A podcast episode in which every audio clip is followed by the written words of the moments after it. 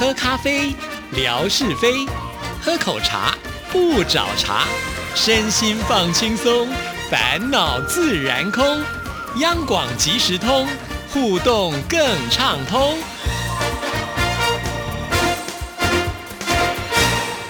亲爱的听众朋友，大家好，欢迎收听今天的央广即时通，我是谭志毅。那么，相信很多听众朋友在今天的节目里呢，也会蛮期待，就是有关于四月九号大甲妈祖绕境起驾仪式，我们的直播的相关事宜啊。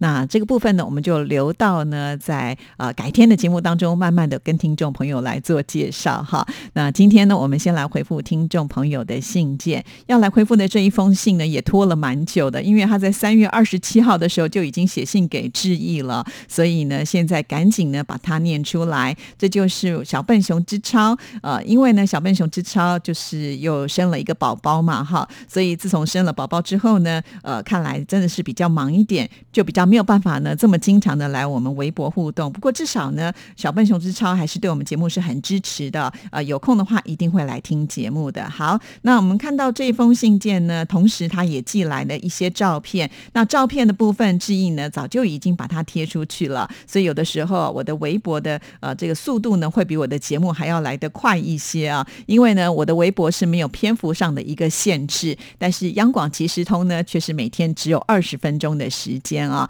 那还记得小笨熊之超，他应该是在过年期间的时候去旅游吧，就是在他们家附近的鄱阳湖畔呢来拍了这个非常特别的落星墩啊，哇，其实看了这个介绍之后呢，才。发现怎么会有这么神奇的地方啊？就是一年呢，也就只有到就是水位比较低的时候呢，才会露出水面呢。而且经过了千年，即使是有这个湖水的浸泡呢，依然呢没有这个损坏哈。所以这真是一个非常奇迹的一件事情。当然也要感谢小笨熊之超，就是因为他拍了这个照片之后呢，做了呃简单的解说。那之意呢就太好奇了，所以也上网去查了一下资料，也把这些资料呢就放在了微博上哈。所以，其实如果我们听众朋友有去哪里玩呢，能够分享这样的资讯，我是觉得非常棒的。好，我们先来看看这个信件怎么说。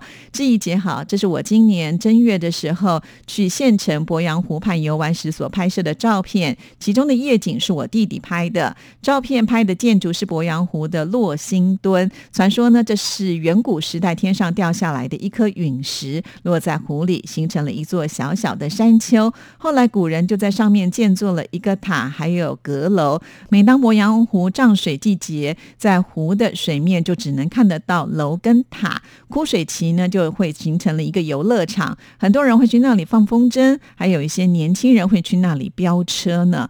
哇，好特别哦！但是我好好奇哦，像洛星墩呢，一年好像也只有冬天的时候才有机会，就是完整的露出在水面上。那平常的时间呢，都是在湖里面嘛。那在这个水的浸泡之下呢，到底呃，就是是当它开放的时候，里面可不可以让人家进去？比方说，可以被爬上塔啦，或者到这个楼里面去参观啦。那因为每一次到了这个枯水期的时候，如果真的要开放让人参观的话，恐怕里面也是需要整理跟打。扫的啊，因为这个水浸过之后呢，呃，应该会有很多的泥沙之类的，这个就要请小笨熊之超来帮我们做解释一下。不过看了这个照片之后，我们就会发现，到了晚上更是美丽啊，加上这个璀璨的灯光啊，所以所以很特别、很特别的一个景点。如果以后大家有机会的话，真的可以就是趁着这个就是枯水期呢，短短的时间之内才有办法能够看得到的哦。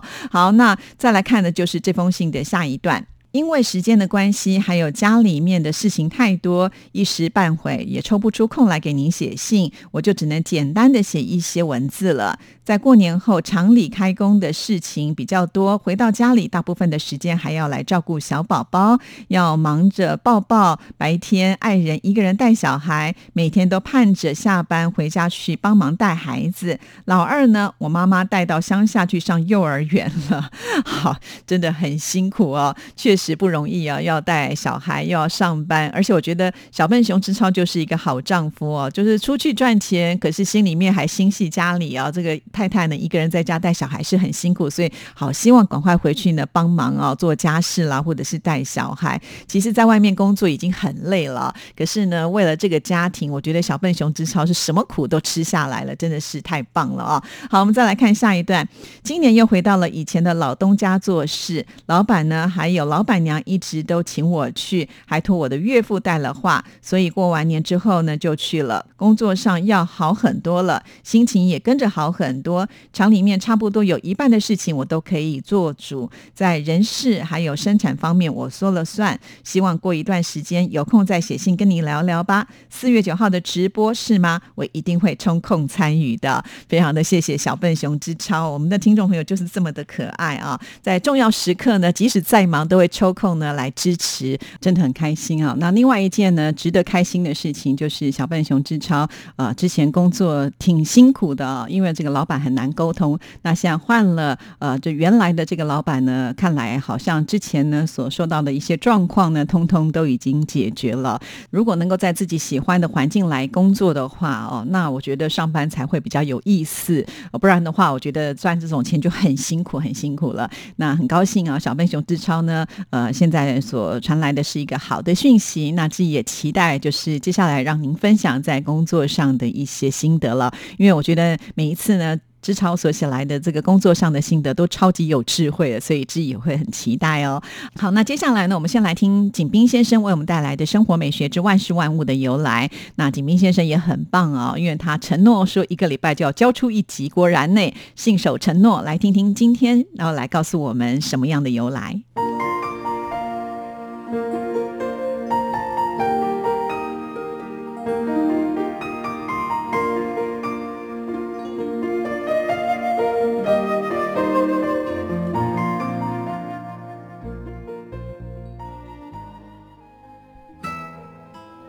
亲爱的朋友，你们好。央广即时通，无限魅力。我们手牵手，轻松前行，刨根问底，探究万事的来龙去脉，追本溯源，了解万物背后的故事。欢迎收听《万事万物的由来》，我是景斌。今天我们说说姓氏。来看看自己是哪位大神的后代。中国人讲究姓氏和名字的传承，从古到今，姓氏文化贯穿了整个中华民族的文化脉络与传承。事实上，在国外，大家也都十分的讲究姓氏的传承。虽然许多外国与中国的姓氏文化构成不太一样，但是都会一代一代的流传下去。而最早中国的姓氏是由女子来决定的。原始社会时期，人类十分的崇拜大自然，而只有女子才能够诞下后代，所以大家都认为女性。能够沟通天地，得到天地的首肯后，才会诞下子嗣。所以那个时候的社会也叫做母系社会，生养下来的孩子都跟随女子而姓。从“姓”这个字来拆解看，“姓”字拆分出来的是一个“女”和一个“生”字，意思就是。女子而生，由此可见，我国内在最初的姓氏确实是来自于母亲的，而我国上古时期的姓氏大多和女子有关。上古八大姓中，姬、姜、姒、嬴、云、归、尧、吉这些字里。基本上都有一个“女”字。不过，母系社会的持续时间并不长，慢慢的，人们发展到了石器时代。石器时代的时候，而这个时候也已经到了我国神话时代的起源时期。在上古时期，人类从原始人走向文明的一个重要的标志，就是人类拥有了蔽体的衣服。根据《剑略·三皇》记载，构木为朝氏，其业为衣裳。发明衣服的这个人叫做朝氏。有朝氏发明了朝居，后来他们又发明了一种用树叶做成的衣服。从此以后，人们摆脱了原始的蒙昧时代。有朝氏之后，国内又相继诞生了燧人氏、伏羲氏、神农氏、轩辕氏。这四大氏族，每一位都有着丰功伟绩。燧人氏发明了取火的技艺，伏羲氏发明了婚嫁传统，神农氏发明了。百草五谷，轩辕氏则教会人们怎样圈养家禽。因此，人类也从原始社会走到了游牧文明，再从游牧文明慢慢进入了刀耕火种的农耕社会。这个时候的社会依然处于氏族时期，因此大多还是跟随母亲姓的皇帝。本姓公孙，号轩辕，后又因为皇帝住在积水，改姓为姬，所以皇帝的全名其实叫做轩辕姬。皇帝之后是尧舜禹的时代，这个时候大家还是跟随母亲姓。到了秦汉时期，大家的观念才发生转变。秦始皇叫做嬴政，嬴是他的姓，政是他的名。因为嬴政出生在赵地，因此嬴政也可以被叫做赵政。秦始皇一统六合，姓氏文化才算是真正发生了改变。他有两个著名的儿子，一个叫做扶苏，一个。叫做胡亥，两人都是姓嬴，所以实际上，现代的姓氏大多是上古时期流传下来的，而真正的跟随父亲姓，是在我国成为封建社会以后。上千年来，一些上古的姓氏跟随岁月的变迁，也有了演化。亲爱的朋友。万事万物的由来，感谢您的收听，支持谭志毅，你的心情更美丽。再见。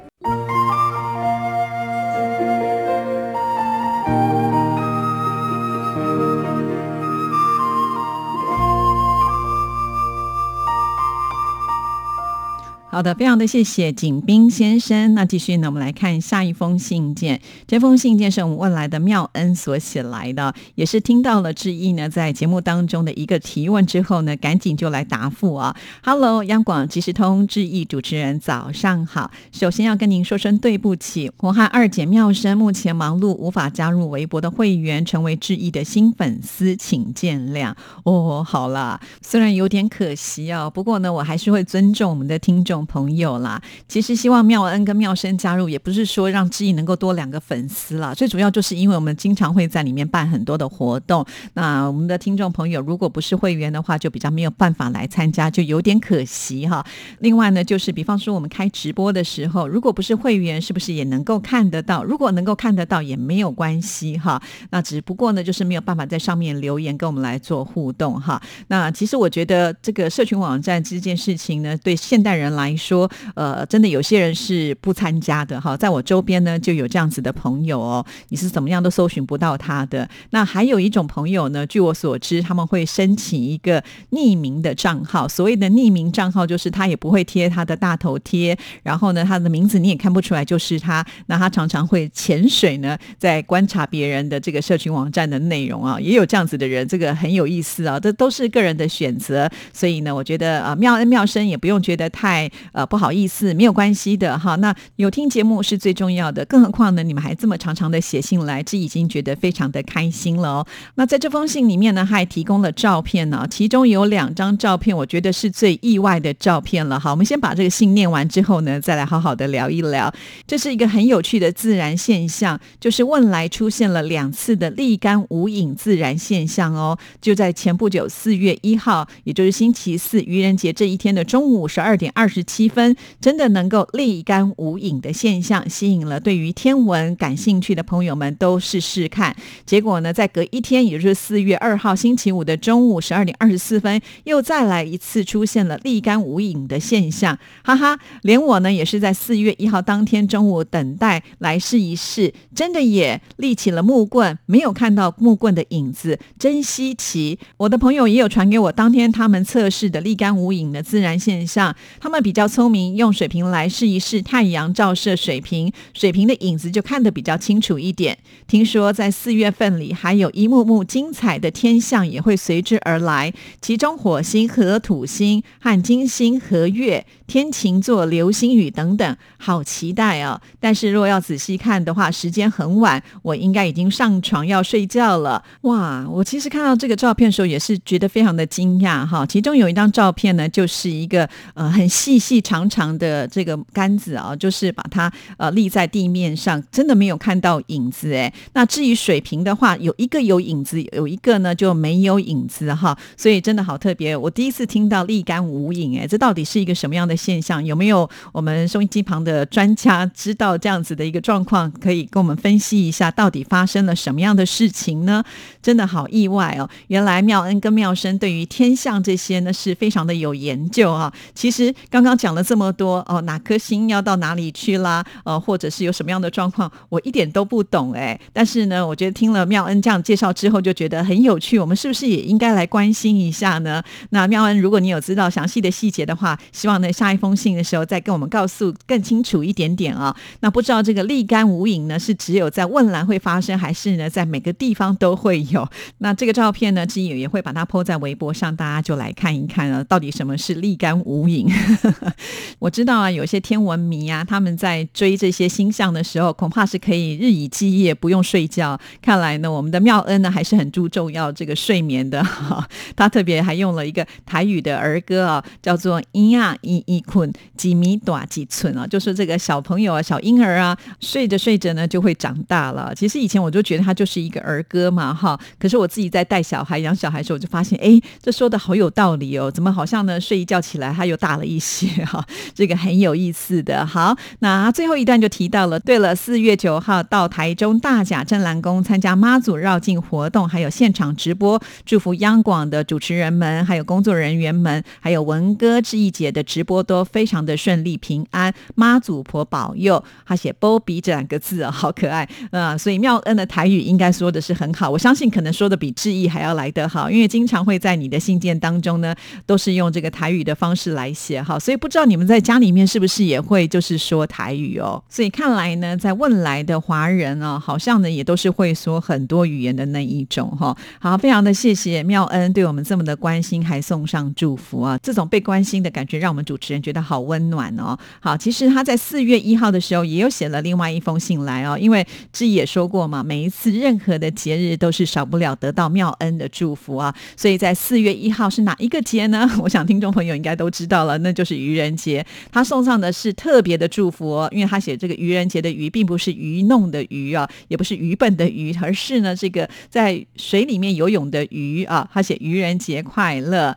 不过呢，他后面又补充的说：“哎呀，说错了，是愚人节快乐，这就是正常的愚人节的这三个字了啊。”其实我觉得从这里就可以看得出来，我们妙恩就是一个呃心很细的人，因为其实祝人家愚人节快乐，好像就是应该要被愚弄的感觉吧。所以呢，他避免了这样子的一个尴尬，特别呢采用了这个鱼儿水中游的鱼啊，而且他还附上了一张。图档啊，这个图档呢就是一个很快乐的鱼，要祝福你那个愚人节快乐。所以呃，我觉得妙恩真的是很棒哈。就是我想愚人节呃虽然有这样的一个节日，但是当天没有人喜欢被别人愚弄嘛哈。所以呃，避免像这样的情况的时候呢，祝福人家愚人节快乐也会比较小心一点点了啊。那很感谢妙恩啊，就是时时刻刻想到我们呃，非常的感动哈。虽然呢，志毅没有办法像妙恩这样啊，就是每个节日呢都帮您送上祝福啊，但是呢，只要我收到您的信件的时候，我祝福的心其实已经飞到你的身边了。好了，我们今天节目时间到，就聊到这里了，祝福大家，拜拜。